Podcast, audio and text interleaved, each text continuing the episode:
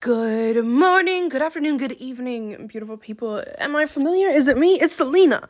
How you doing? It's been a while since we've seen each other face to face, but good news. The studio is done.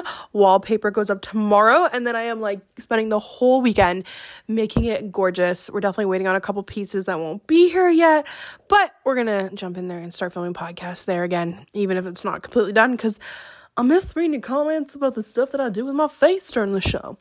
But because this has been a crazy week and I'm actually leaving right now to pick up Chris from the airport, I have my prologue of my book for you. Um, it's actually the recording that was going to go into Audible. So it's like a really nice, um, prologue for my book. If you haven't checked it out, um, you can get my book on Amazon and soon Audible. I, I really hope you guys enjoy this, and I'm really enjoying reading your stories, and I hope all is well and I love you. So stay spooky and enjoy. Welcome. Welcome to the Haunted Estate.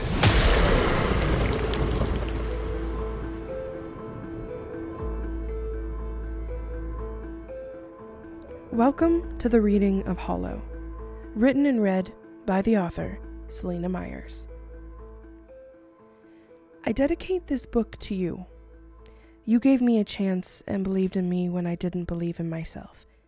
My followers, I consider you all friends, have changed my entire world and showed me how truly beautiful life can be when you choose kindness and love. If you're going through hard times or feel lost, please always remember that things can change overnight. They did for me. Love and believe in you always, Celina.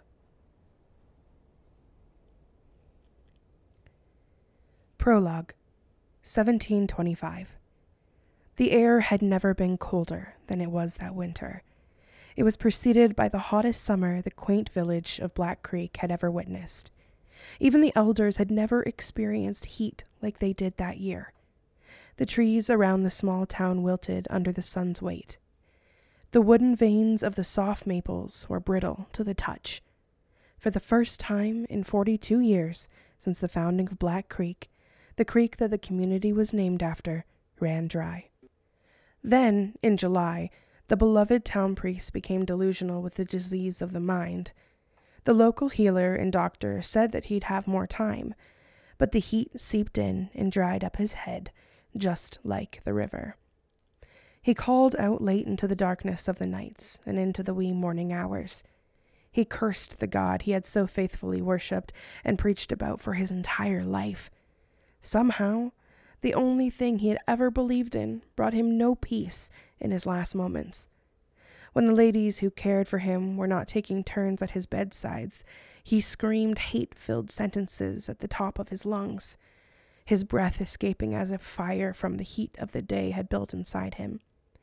He had been at the birth of all the village children, and the mothers he had tended to now dabbed tepid cloths at his brow. Silently, reflecting on how this man now ranted and raved, had blessed their babies with the Lord prayer, had gently made tiny crosses on their soft newborn foreheads. In August, he hung naked out of the window of his small cabin, screaming at the sun, telling the town that they were cursed, that they were witnessing the end of days. At first, the people were scared of his warnings. They pulled back, shrinking against their walls as if the mere closeness to his words would make them come true. But in the last two weeks of his life, they were laughing at the crazy old man down the street as if his ramblings were entertainment. He passed away on the 20th of September. The next week, the heat broke. The villagers looked with despair at their meager harvest. There was not enough food to last the end of the year, let alone the long winter. The dry summer had destroyed most of their crops and livestock. Any prosperity and supplies that had survived the drought were dwindling quickly. They rationed their food, even going without when they could stand it. New mothers found their milk running dry. The nights were full of the sounds of murmured prayers of relief to God Himself and the ear piercing cries of a child's hunger pains. The villagers recalled the priest's words and now found no humor in them. It truly did seem to be the end of days. In November, the cool weather rolled in, and with that, a stranger.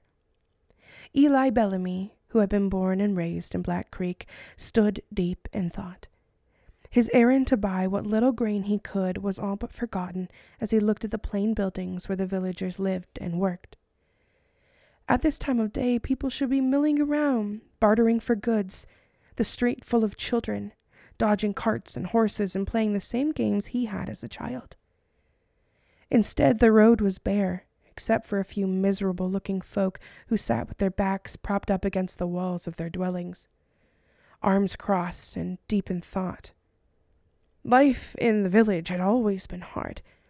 When Eli was only three years old, his mother died giving birth to her second child. The baby boy died as well. Stricken with grief, Matthew Bellamy spent more time lamenting his wife's death than paying attention to his only living child. Within weeks, his unmarried sister in law, Agnes, stepped in and took charge of her younger sister's child. Aunt Aggie was the closest thing to a mother Eli had ever had. He had spent more and more time in the rooms where she lived behind her cheese shop. He spent hours with his aunt in the kitchen, helping her make the cheeses she sold in the front of the shop and listening to her gossip about the goings on in town. Eli often spent the night with Aggie, as his father barely acknowledged his existence when he was home from the farm. He even looked forward to one day running the cheese shop himself. By the time Eli was twelve, Matthew had grown tired of his son spending more time in the shop than the fields. He put a stop to the visits with Aunt Aggie, though she continued to keep a close eye on Eli. When Eli was eighteen years old, his life changed forever. Victor Martin returned to the village after having moved to the city and marrying Lux Sutton twenty years earlier. The Suttons arrived in town in a horse drawn cart with their daughters, 16 year old Eleonora and 12 year old Jeanne. The entire family was dressed in much more expensive clothing than the people of the village, and they brought with them jewelry and artwork, the likes of which had never been seen in Black Creek. Some folks were wary of the family's wealth, but the Suttons moved in with the Martins in their simple old cottage, and they were kind and generous to their new neighbors. Soon, those who had once felt intimidated welcomed them with open arms. Eleanor's skin was pale, and a slight splatter of brown freckles graced the cheeks of her ever smiling face. Her hair was copper, her eyes chestnut, her day's dresses perfect pale yellows, and all blended as neatly as a painting. Eleanor carried her own hue that stood out against the dimness of the colors of the village. In fact, she associated specific colors with the people she saw every day. Her parents were the blue of the sky, always watching over her and protecting her. The baker was the white flour he turned into soft bread. Her little sister Jeanne, a soft, kind child, was pink. The beloved village priest was maroon, warm with the love he bestowed upon his congregation, and the man on the edge of town who drank too much and beat his wife was the grayness of despair and misery. Whenever Eleonora strolled through the village, everyone around her shimmered with the various colors. She never understood how others couldn't see the colors that seemed to emanate from the people around her. She found herself quite enjoying life in the village. She had grown close with Alice, the girl who lived next door, and they often spent what free time they had in each other's company, sitting and chatting near a creek or helping the other with housework. Alice devised an ingenious way for the girls to say good morning and good night to each other. They had two matching small brass bells. She gave one to Eleonora. Alice rang hers every morning, and Eleonora would answer with her own ring. They repeated the ritual every evening before blowing out the last candle. When she looked at Alice, Eleonora saw bright red. Her friend was feisty and full of love and passion. Everyone she loved collected in her mind, their colors representing flowers. She felt so blessed that her mind was always full of the bouquet of the ones who meant the most to her. Eli had been struck speechless the first time he laid eyes on the new girl. She graced him with her radiant smile whenever their paths crossed. But as she was usually in the company of her friend Alice, Eli found himself unable to respond. Instead, he peeked through windows and from behind trees just to watch her walk by and take in the soft melodies she hummed as she strolled through the streets. He was not alone in his quiet observance. Eleonora had taken as much notice of him as he had of her. And it started one evening when she was walking to the butcher's to pay for her family's weekly bill. Eli walked past her with some friends on their way to the public house. He hadn't seen her, but she'd noticed him immediately. His tall, muscular frame caught her eye, and when he laughed a deep, genuine laugh at something his friends said, she knew he was the one for her. After that, she looked for him wherever she could. She sat in the window, claiming she needed light to work on her embroidery, but in actuality, she was waiting to see him walk past. At the fair that summer, she snuck glances down the tables so she could observe him chatting confidently with the other local boys. In the evening, she drew soft portraits of him by candlelight with her dull charcoal pencils. She would ring her bell to say good night to Alice, then push the scraps of paper under her pillow. Eleonora fell asleep, hoping her dreams would be full of images of Eli's face. Alice often teased her, asking if she had her eye on any of the village boys, but Eleonora always said no. Yet, when she looked at Eli, he shimmered with the yellow of the sun. Aunt Aggie was the one who finally got them to speak to each other. Aggie had seen her nephew blush whenever the girl was in sight, and had observed Eleonora turning to watch him after she passed her on the street.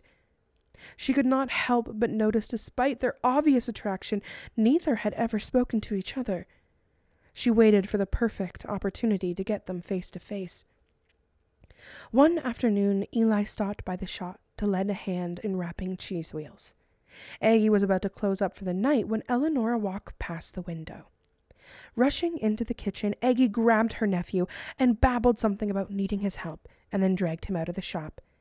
The moment they were outside, she looked around frantically. Her quarry was only a short distance down the street. Eleonora! The words sounded sharp coming from Aggie's mouth. Eli watched in horror as the girl turned. See here, my boy's been watching you intently since you arrived. Eli tried to shrink from his aunt, but she held his wrist tightly. I've also seen you staring at him when he's not looking. Eleonora's eyes shot to the dirt road in embarrassment as curious onlookers began to gather, but Aggie was not finished. It seems to me that neither of you knows what you're doing, so I'm taking matters into my own hands. Aggie pushed Eli forward, a smile engulfing her entire face as she stood back in triumph. Eli stumbled a bit, but righted himself a mere foot from Eleonora. To his surprise, her cheeks were as red as the harvest moon. So much so that her freckles had all but disappeared into her blush. He cleared his throat. Hello, Eleonora. Hello, Eli. The girl bit her lip and then smiled. Aha! Aggie exclaimed, seeing the connections as their eyes met. She almost felt the pull, like two magnets drawing together. I need two pails of water from the well. You two can fetch it for me. When neither moved, she gave Eli another push, and that was it. They married two summers later. Eleonora was the definition of perfection. She and her mother had dyed rolls of cotton a soft, buttery yellow for her wedding dress, and Jeanne wove her a crown out of flowers. Eli stood with his father at the front of the church and watched his beautiful bride as she walked down the aisle. After the ceremony, they held a dinner in the field of wildflowers that lay just outside of town. There were blossoms that went on as far as the eye could see, reminding one of the stories the elders told the children. As the light faded from the sky and the tables were aglow with candlelight and lanterns, the scene looked almost magical. It was the greatest day of the new couple's lives. In the two years that followed, the only happiness they found was in each other. At first, all seemed to go well. Matthew was practically a new man.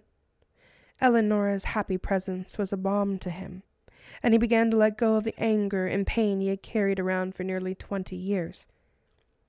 He relaxed and started showing real kindness towards Eli. And for the first time, they exchanged pleasant words more frequently than angry ones. But two months after his son's marriage, Matthew complained of a pain in his shoulder then he simply sat down in the field and died. Though Eli grieved, he knew his parents were finally reunited and that his father was at peace. Still, he couldn't help but feel that he had finally connected with his father, only to lose him. Not one year later, sweet Jeanne was playing on the street with her friends when a passing horse spooked and ran straight at the children. Jeanne was trampled, but somehow made it back home before collapsing. That day, she went to sleep. Her breath was even, her heart still beat, but her eyes never fluttered. Eleonora spent every moment at her sister's side, smoothing her golden hair, dribbling water between the child's rosy lips. The village healer sprinkled some herbs around the bed and then proclaimed that there was nothing to be done. The Suttons refused to give up. Leaving Eleonora to nurse Jeanne, they hitched their horses to a cart and set out towards a village nine days to the west, where someone had heard that a real doctor lived. They were determined to find the man and bring him back to tend to their youngest child. Three days later, while Eleonora slept mere feet away, Jeanne quietly drew her last breath. Eleonora woke to check on her sister to find her cold. Her poor little arms were stiff at her side. Jeanne was buried in the small churchyard. The entire village turned out to support Eleonora and Eli in their grief. After that, Eleonora could not sleep. She refused to go to bed with Eli, choosing instead to sit up late into the night with a cup of tea and stare down the road for hours, waiting for her parents to come home. The Suttons had never returned. They knew the dangers when they set off that day. The roads leading towards the town were full of stories of robbers. Eleanor had begged her mother to stay with her, but she knew a group of two would be safer than one. She had hugged her parents fiercely the morning they left, promising she would take the best care of Jeanne. The afternoon before Jeanne died, Eleanor had been sitting in the small window at the front of the cabin. The biggest fear that she had ever felt drifted through her. It wasn't until Jeanne passed that she knew something had happened to her parents. The drought must be in other places, with panicked people everywhere. Had her family been taken for their supplies?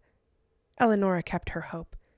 For five months after her parents left, she stood guard in the family's cabin, the hot tea in her hands, her eyes trained hard on the horizon, looking for them to crest the land. Nothing. Without Eli, Eleonora may have never moved on. His sunny yellow aura brought her out of the darkness and kept her in the light, and in turn he took comfort in his wife. Eli loved the way she looked in the early morning light, the soft rays making love to the contours of her cheekbones. Her smile held the magic to make his heart flutter the same way it did the first time he saw her. Then the hot, dry summer was upon them. The crops shriveled, the cows died of thirst, but they continued to struggle forward. In October, Eleonora found that she was with child, but before it even quickened, it was gone. Eleonora had thought of the baby as a gift from the universe. As soon as she knew, she had crawled into Eli's arms and told him that she was absolutely sure it was a girl, and she would name her Rose because roses were such a beautiful physical expression of love, just like their daughter would have been. She was distraught and spent several weeks in bed while Aunt Aggie tended to the household. Eli secretly believed it was for the best that they lost their child then, instead of months later to starvation, like several of the other village infants. But he did not dare say it aloud. Eleonora had become a fragile shell of her former self. Although Aunt Aggie did her best to coax broth and what little cheese she had left down Eleonora's throat, she refused to eat. Eli was more afraid than ever that he would lose her too. And then the stranger arrived. Eli was jolted from his thoughts as a hand reached out to clasp his slight shoulder. My man, an unfamiliar voice said, are you well? I have already held you twice. The stranger dropped his hand and stepped back. I'm passing through and meant to ask where you could purchase some supplies, but from the troubled look on your face, I'd guess there's little to spare. A chilly wind swept down the road, brushing Eli's dark hair into his green eyes. No, sir, he replied. Angi has made it easier than ever to connect with skilled professionals to get all your jobs done well. If you own a home, you know how much work it can take, whether it's everyday maintenance and repairs or making dream projects a reality. It can be hard just to know where to start, but now all you need to do is Angi that and find a skilled local pro who will deliver the quality and expertise you need. Angi has over 20 years of home service experience, and they've combined it with new tools to simplify the whole process. Bring them your project online or with the Angi app, answer a few questions, and Angi can handle the rest from start to finish or help you compare quotes from multiple pros and connect instantly, which means you can take care of just about any home project in just a few taps. Because when it comes to getting the most out of your home, you can do this when you Angi that. Download the free Angi mobile app today or visit Angi.com. That's A-N-G-I dot com. If you would have told me half a year ago this would have been our sad state, I wouldn't have believed you. The stranger's smile dropped into a frown. The same had been true everywhere I've gone.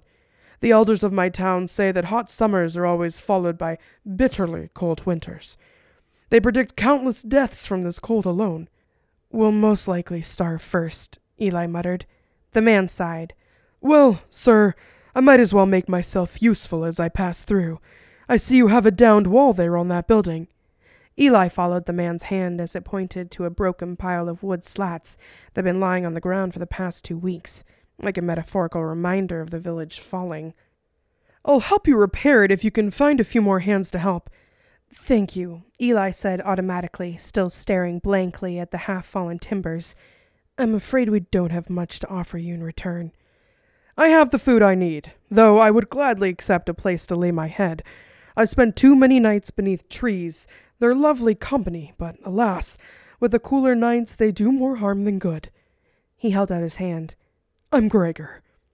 Eli and Gregor rounded up the village stronger men to dismantle and rebuild the fallen wall. These moments would usually be full of talk and stories, but the stress of reality and the need to conserve as much energy as possible, they worked like a needle and thread in the villagers' lips. Gregor worked quietly, noticing how thin all the men were, how heavy their tools seemed in their hands. He paused in his work, standing up straight to stretch his back. There is a town to the east, about a thirteen days' walk from here, one with plenty of food and assistance. Eli wiped the droplets of sweat from his forehead with a dirty hand before resting it on his bony hip. We heard it's more like a month's travel. He looked at the man quizzically. Nay, it's not that far. This is my second trek there, and my last. I was staying in a forest community about a six days' walk west. Gregor pointed the direction that he came. We were dealing with the same as you folk, but worse. I begged them to come with me, but they were too afraid. Eli could see the man's eyes, that they were a heavy story behind those words, though he did not feel it was his place to ask. Some stories are best kept untold. Some can unsettle a soul. I have a lass where I'm going, Gregor continued. Or at least I used to. A kind, sturdy woman. I should have never have stopped chasing. I just still hope she's there waiting for me. He turned to Eli. You should come with me. A glimmer of hope sprung in Eli's chest, but just as quickly it was snuffed out. We could not oppose upon another our town, he said. They would not be able to feed and house all of us. Nay, your village is small compared to theirs. A few more people make no difference. Eli returned his attention to the slat he was hammering into place. He thought about how he had spent the morning trying to ration the remaining food and how he was unable to figure out how to make it last. Supplies were that low for everyone. Even if they combined all they had, he did not see how the villagers would last the winter. This new city that Gregor spoke of might be their only option for survival. If they put faith in the stranger and pooled their resources, they should make the journey and arrive on full stomachs. That evening, Eli had quiet words with the village elders, who in turn called a meeting of the residents. Gregor again explained about the town to the east and how they could find plenty of food and shelter. I do not feel easy about this, said Michael Berger. All we have is this man's word. And such a town exists? What if it doesn't? Why should they welcome us?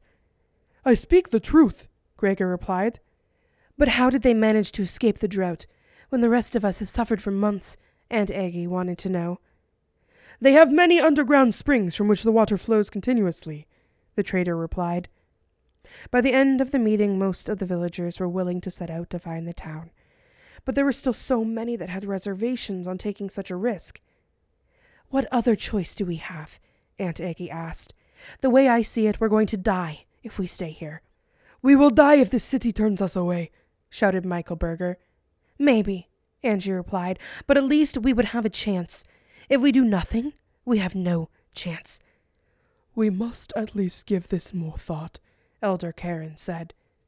I'm leaving in the morning, Gregor said, but I will draw you a map to the route to the city. The villagers returned to their homes to consider the situation. That night, Gregor slept on the floor before Eli's hearth, and by morning he was gone, leaving a drawn map on the Bellamy table. By late afternoon, the town had reconvened. As they looked at each other, they knew that they had all reached the same conclusion, even Michael Berger. They all felt the hunger pains. They all saw the empty stock. Winter was a horrible time to travel, but it was either that or die. To a villager, they decided to make the journey. The next day was full of preparation and some might say hope. Yes, it was terrifying, but they knew they had no other choice. They turned their fear into excitement as they called back and forth with their neighbors. All that could be packed was loaded onto whatever form of transportation was available. The wagons and carts were filled with bags of grain, jugs of water, and sides of salted meat. Looking at the combined rations, they saw that they had enough food and water for nearly three weeks, if they all ate their fill, six if they rationed. Blankets, boots, warm coats, and lard for chapped hands were stuffed into every inch of space. A few women tucked what little jewelry or other precious items that they could spare into their pockets, but left everything else in a safe place. Aunt Aggie even wrapped her mother's best teacup in a length of muslin and hid it under the seat of the privy. Eleanor spent the day beside the grave of her sister, pressing dried flowers into the frozen earth. Eli watched her from the window. He thought of going to her, convincing her to come inside the warmth of his arms, but he knew she would refuse. He finished packing their cart alone. When he awoke in the morning, he had turned towards his wife. He saw that she was smiling. It was such a different sight than the one he had laid his eyes on the night before. She had returned her smile.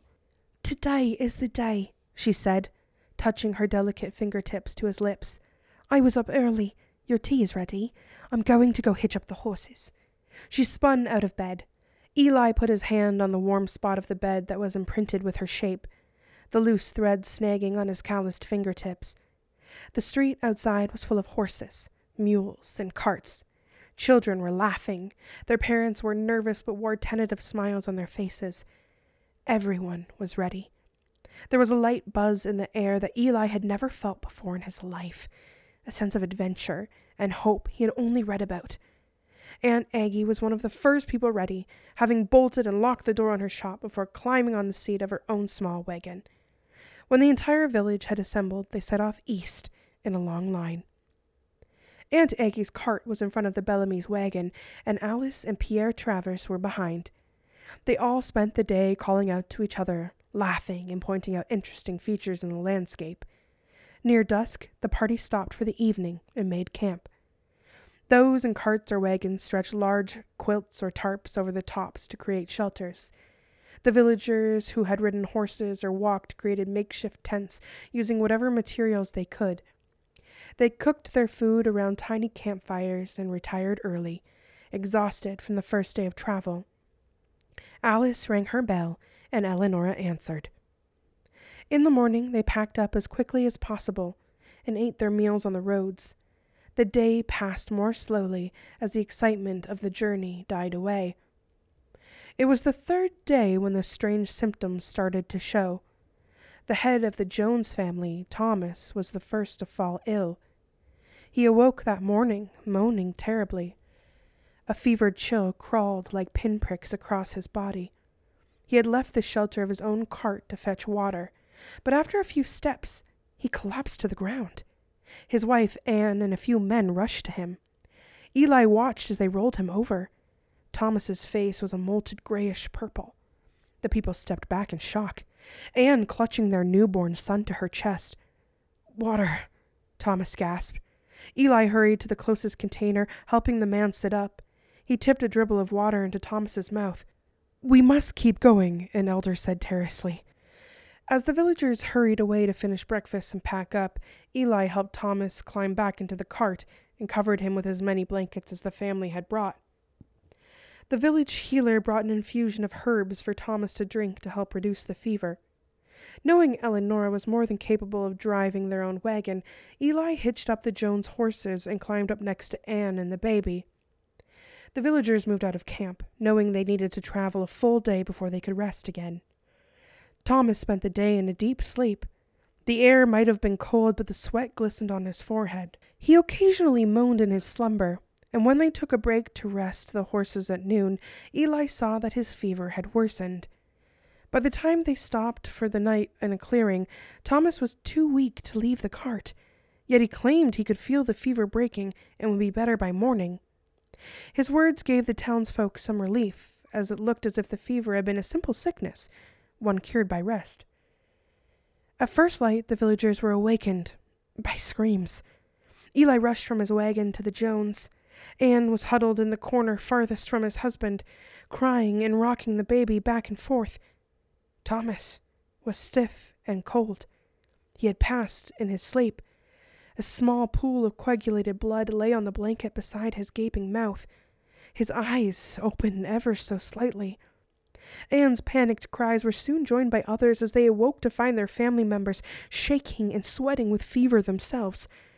Eli and Elder Karen wrapped Thomas's body in the blood-stained blanket and set him at the edge of the clearing while they could determine what to do. By mid-morning, a quarter of the villagers had been struck by the mysterious fever. Eli and Eleonora were racked with fear, but at the same time felt relief that neither of them had developed any of the symptoms. They retreated to the safety of their cart while the healer went from wagon to wagon, attending to the sick. He had never seen such a thing and could only suggest keeping the patients warm and frequently giving them water mixed with his herbal potion to keep them from drying out. Those who had ill family members drew their carts to the other side of the clearing, away from those who hadn't been touched by the sickness. The camp grew quiet as the villagers huddled in their own wagons beneath blankets or isolated fires where they stared unseeing into the flames. In the silence of the afternoon, Eli walked to the eastern side of the hill with the map to see if he could see how close the city was. He studied the drawing the cold air tugging at his chapped, uncovered skin, when he saw it. Below him, on the downward slope of the hill, was a strange looking mass, a snow covered hump protruding from the ground. But something about the shape gave him pause. With a frown on his face, Eli began to pick his way down the hill. He had just about convinced himself that he was merely looking at a rock when he saw a set of thick leather boots resting on the lee of a snowdrift. He realized he was looking at a man. Hello? Sir? Eli's voice trembled slightly. He moved closer to the body, and the wind slid down the hill. He saw the flutter of a beard. With the feeling of dread, Eli grasped the man's shoulder and turned him over. It was Gregor. His lifeless eyes gazed up at Eli. A dark line of frozen blood ran from his mouth down his neck. Eli reeled back in horror, recalling the man's word about the forest community he had been staying at, that they were worse off than Black Creek. Gregor had infected them. Eli staggered back up the hill, calling for the elders. He blurted out what he had found as the villagers peeked out of their wagons, and several made their way down the hill to look at the body. The healer was the first to return to camp. I can't help you, any of you, he said slowly. This is like nothing I have seen before. Thomas perished of the fever in less than a day. If you already have the symptoms, there is no stopping it. What are you saying? demanded Michael Berger. We're all going to die. I hope not, the healer responded, but my medicine didn't help Thomas, and it may not help anyone else. If you rode in the same wagon with someone who woke up with a fever, you most likely have the sickness too. The healer hung his head. Elder Karen returned to the people now, tears in his eyes. We laughed at the priest. Now look at us. We cannot travel with so many ill. So, as I see it, we only have one option. We stay here until the sickness passes. If the map is correct, then the city is six days away. There's enough food to last for at least a fortnight. Stay in your shelters with your kin. Leave only to cook and use the privy. Watch the sun rise three times. Then, on the fourth day, we will all meet where we stand. He looked around at the solemn people gathered there. This is the darkest time yet, my friends. Say the words you need to say to God. The villagers looked at each other from the small circles they had created with their family members before pulling their silent children closer. Everyone then turned around and walked to their wagons and makeshift tents like it was a funeral march. Eleanor was about to crawl into the wagon when she heard a bell ringing. Glancing around, she saw that Alice and her husband had pulled their wagon next to the Bellamy's. She smiled at her friend and then dug her own bell out of her pack and rang it in response. The snow came heavily that night, cushioning itself around the shelters, creating an insulated pocket of warmth. The first morning was full of soft sobs, as some of those who had shown symptoms expired. Families spoke in whispers inside their wagons as they prayed together. The few who ventured outside gave each other encouraging smiles though some avoided their neighbors altogether. Eli called to Aunt Aggie, who responded that she was feeling just fine, just bored. Eli and Eleonora spent the first day of confinement reminiscing about their childhoods, telling each other stories that they had not heard before. But terror lurked just under the surface of their words. They shared a plate of salted pork and a small loaf of bread for dinner, then pulled up the blankets as the sun sank behind the horizon. Eleanor believed that a person never got over death, never healed completely from someone leaving you forever. You just learn to tuck all the memories into them, into every fold of your being, and let them become a part of you. Since losing her family and then the baby, she had become more paranoid about losing Eli.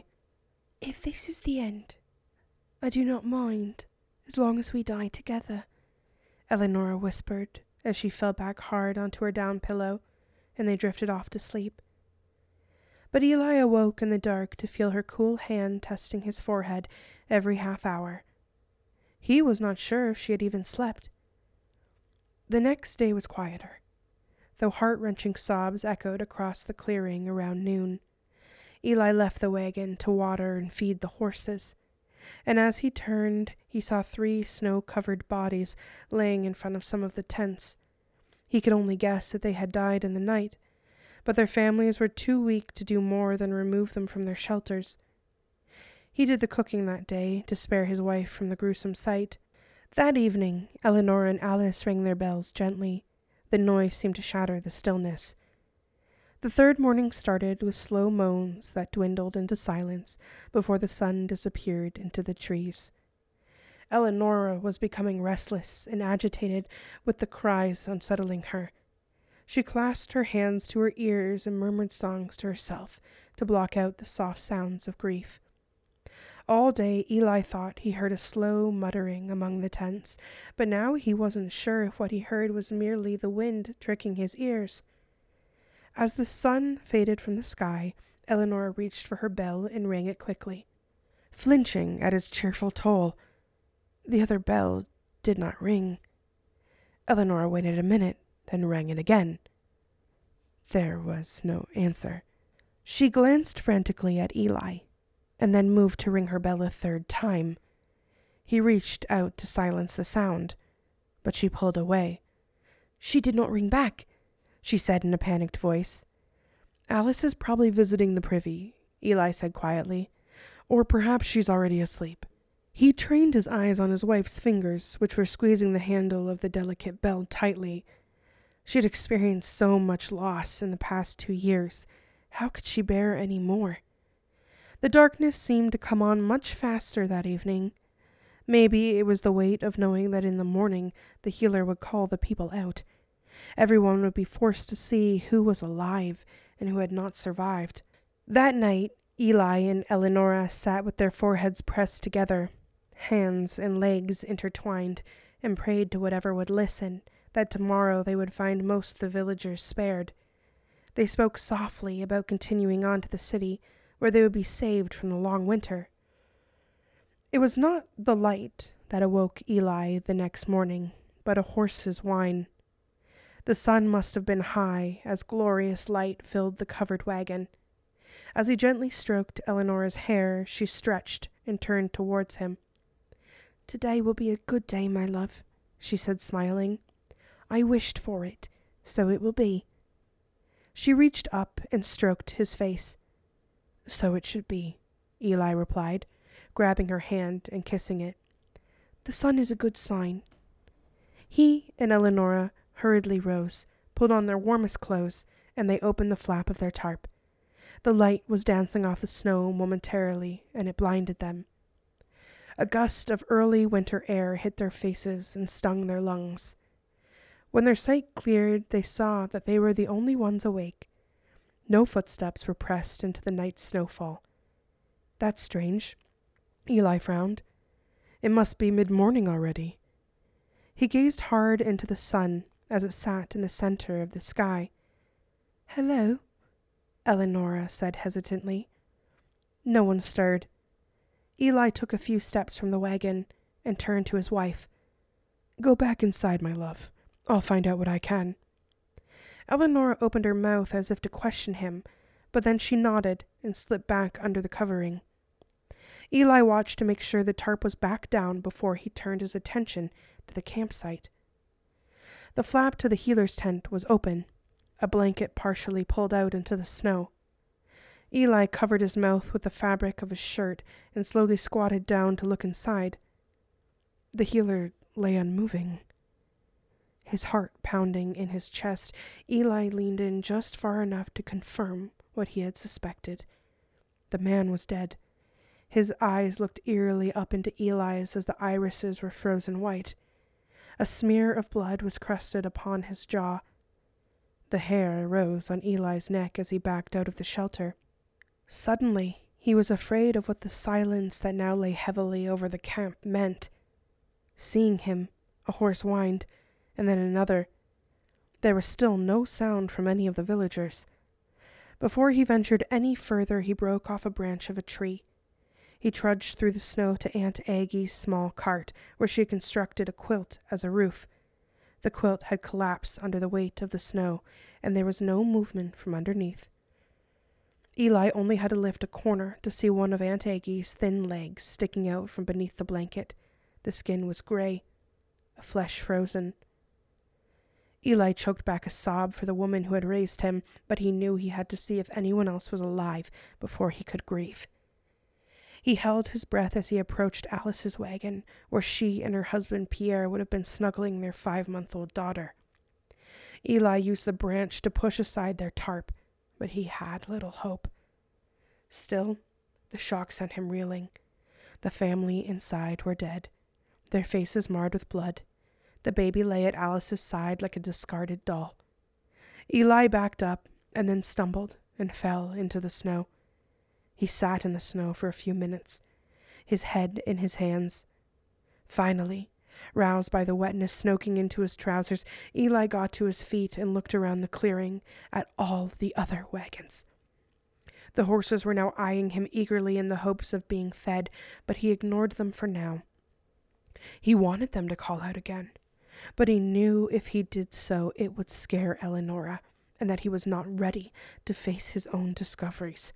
Eli stepped over the snow covered lumps he had found on the second day and peered into the shelters, his hand covering his mouth. With every new body he found, his ragged gasps grew louder, and he did his best to stifle them. At last, Eli knew the horrible truth. There was no one left. Everyone he had known his entire life was gone. They were people he had known from his childhood friends who had attended his wedding, and those he had sat with on church on Sundays. All gone. All ghosts. Eli heard a muffled cry and turned. Eleonora was standing beside the wagon, her fur wrapped around her face, making her seem brighter than the snow. Even from across the clearing, he could see the tear tracks on her cheeks. As soon as his eyes met hers, she turned and she ran towards Alice's wagon. Alice! she cried, running into the open tarp. Eleanor, no! Eli followed her as fast as he could, but he was too far away. He did not want her to discover what he had seen. He wished he could wrap her up into warm blankets and protect her from this horror. Eleanor's screams tore through the air, so loudly it echoed through the trees. It was the kind of primal scream that only comes from a moment that changes a life forever.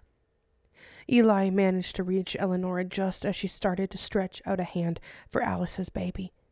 He pulled her back and held her tight. No, you cannot touch them. Eli cried as he watched his wife's heart break yet again.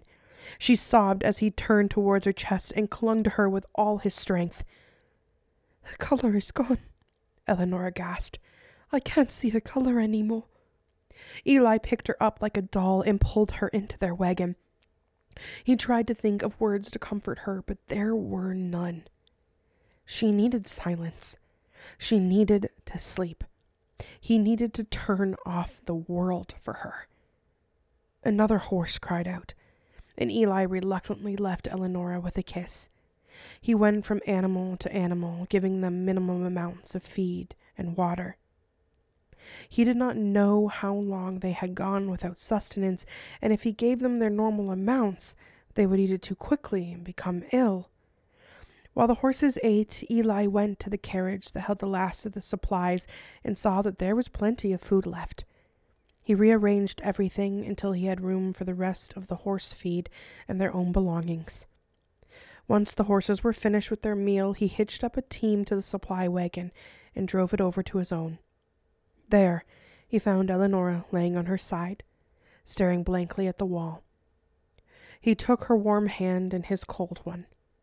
We should get moving, he said. We cannot stay here. Eleonora slowly looked up at him, but her eyes were blank. When he tenderly pulled her up into a sitting position, she did not resist.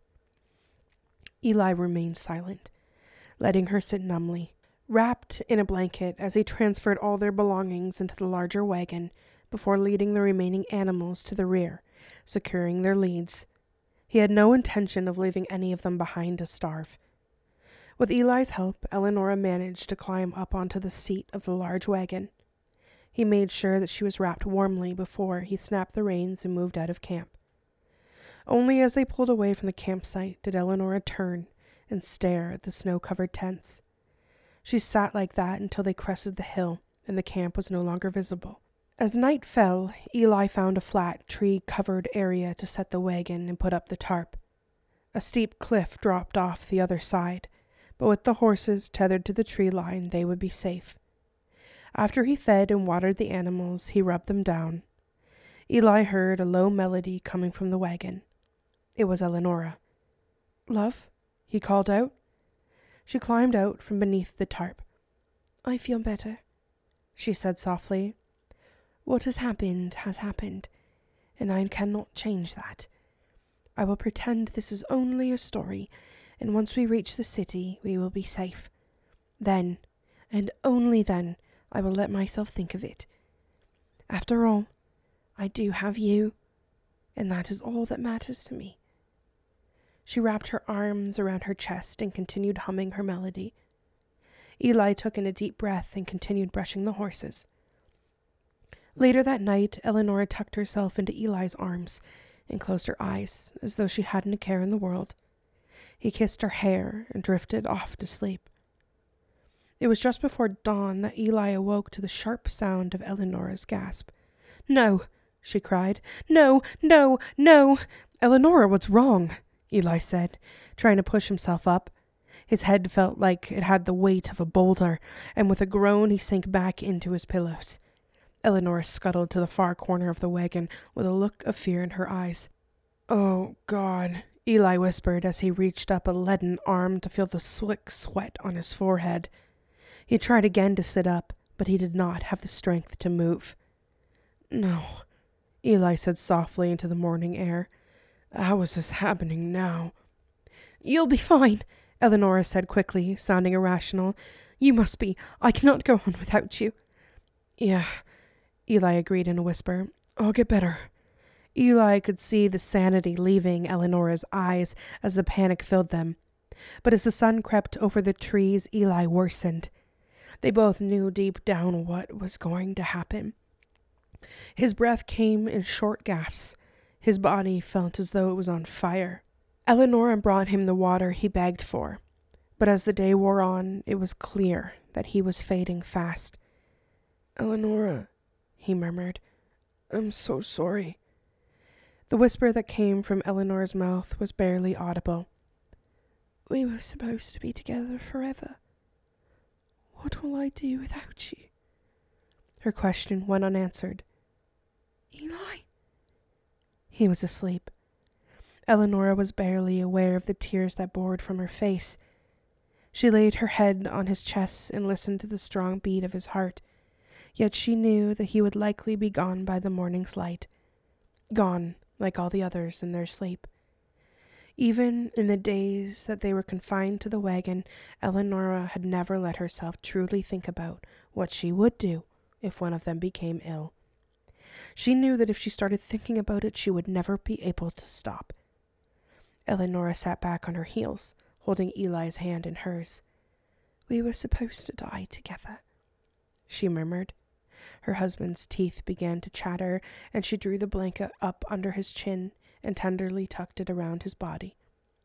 She clasped his hand and kissed it one last time. I love you, she whispered. Eleonora maneuvered herself out of the wagon without pausing to put on her shoes. The snow's coldness would not bother her much longer. She would not watch Eli die. She could not stand seeing the line of blood that she knew would soon trickle from his mouth. She would soon fall ill as well, and she would not suffer alone next to her husband's cold body. Eli had warned her of the cliff behind the wagon, but she put one foot in front of the other as she slowly moved towards the deep gorge. It seemed only moments later she felt her toes wrap around the cliff's edge. She gazed down upon bare tree tops and steeled her resolve. She closed her eyes and took a final, deep breath, raising her arms to the sky as she prepared to fall. Do not do that, girl! A haggard voice called from the left side. Eleonora gasped as a rough hand grabbed her arm and pulled her back from the edge of the cliff. She spun around to see a squat, elderly woman wearing a frown. What exactly are you doing?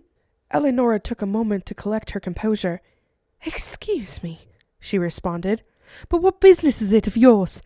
Well, now, the woman said, it looks to me like you were about to jump, and I don't fancy myself cleaning your remains off my property. What are you talking about? Eleonora said angrily. The woman grabbed the arm again and pointed to the gorge below. Eleonora could just make out a stone house at the base of the cliff. My house is down there, she said. If you're trying to kill yourself, I would greatly appreciate if you would find another way. Eleonora stared at her in disbelief. What exactly is it that troubles a pretty young woman such as yourself? My Eli is dying, Eleonora said. I cannot live without him. Oh, pish posh, the woman said, flapping her hand. Plenty of women live without their menfolk. You're not the first to lose a man, and you certainly won't be the last. You don't understand, Eleonora protested. The disease that is killing him will soon take me too. In that case, the woman responded curiously, let me take a look. She turned and trotted towards the wagon. No, Eleonora cried, rushing to catch up with her. Do not get any closer. Everyone who has gotten sick dies within a day's time. She threw her arms out to stop the woman. Ha! Nothing can take me out. The woman replied gruffly as she pushed Eleonora aside and yanked back the tarp. Eleonora looked desperately as the woman exclaimed Eli's feverish body. Your man has the plague, she announced. It has wiped out thousands, but it will not touch me. It wouldn't dare. She pointed at Eleonora and laughed. Eleonora stared at the old woman in terror. She could not believe that in what should have been her final moment she had been found by a lunatic. The woman sprang out of the wagon and hurried off, as Eleonora gaped after her. Come with me, girl, called the woman over her shoulder. For a moment, Eleonora hesitated, but the woman called, I'm not asking. Blinking her eyes in confusion, she followed the small figure. Besides, What does she have to lose? She followed the old woman to a hidden track in the cliff, and they slowly picked their way through the bare brush and brambles. The woman scrambled down with the skill of a mountain goat. But Eleonora took her time, lest she fall and break her neck. When they reached the bottom of the gorge, she saw that the small house was right ahead. It looked welcoming, like a cozy cottage out of a fairy tale. When the woman opened the door, a tantalizing scent wafted out. Eleonora entered and was immediately enveloped by the warmth that a cooking fire gave off. A kettle hung over the fire, stew by the looks of it. Eleonora breathed in and felt surprisingly comforted. The rest of the cottage was sparsely decorated, with heavy wooden furniture taking up most of the room. A man sat at the table sharpening a knife. This is my son, Alexander. The woman motioned towards me as a man walked to a basin. Hello, Eleonora said apprehensively, feeling embarrassed. She could only imagine how she looked, probably half wild with her wind-blown hair, her face chafed by the tears and the cold. Her torn stockings were all she wore on her feet. Alexander nodded as a way of acknowledgement. The woman slowly made her way across the stone floor, a tin cup in her hands. I have what'll cure you and your love up there, she said, offering the cup. Eleonora glanced at Alexander to see what he made of this crazy proclamation, but his face was expressionless. What could possibly cure this disease? Eleonora asked. Our village healer said he had never heard of anything like this before. Well, he's never met me, did he? Worth a chance, is it not? You both die anyways. So what's the worst that could happen? Eleonora looked at the tin cup suspiciously, as it was filled with a dark liquid. Still, the old woman was right. What did she have to lose? She reached out and she took the cup. Now pinch your nose and swallow it down, the woman instructed. Eleonora took a breath and gulped the liquid. It was warm and tasted slightly unpleasant. The hot feeling shot from her throat to her stomach, and she shuddered. This one is for your love at the top of the hill. The woman handed Eleonora the other cup. My old bones can only make that climb once a day, but Alexander will take you. The walk back to the wagon made Eleonora's heart pound, not from exertion, but fear. What if they were too late and Eli was already dead? But when they reached the wagon, she was relieved to see that Eli was still breathing, his chest rising and falling regularly. Alexander pulled Eli's limp body into a sitting position, and Eleonora tipped the cup between his lips. He coughed a few times as his body instinctively tried to swallow the foreign liquid. Only then did Eleonora notice that the liquid was a deep red hue. The darkness of the cabin, she had not been able to discern its color, and she recoiled slightly as it dripped down Eli's chin like blood. What is this? she asked Alexander in horror. It doesn't matter, the man replied, his dark eyes looking threatening. He needs to drink it all or it won't work. With shaky hands, Eleonora continued to pour the thick concoction into Eli's mouth. When the cup was empty, she set it down and concentrated on Eli. How long until he's healed? she asked. It's already working. Alexander laid Eli back down on the blankets. You'll feel like new in three days. Suddenly, there was a glint of light as he pulled something out of his belt. He moved like lightning. A sickening crack filled the air as he plunged the knife into Eli's chest. What are you doing? Eleonora cried, lurching backwards.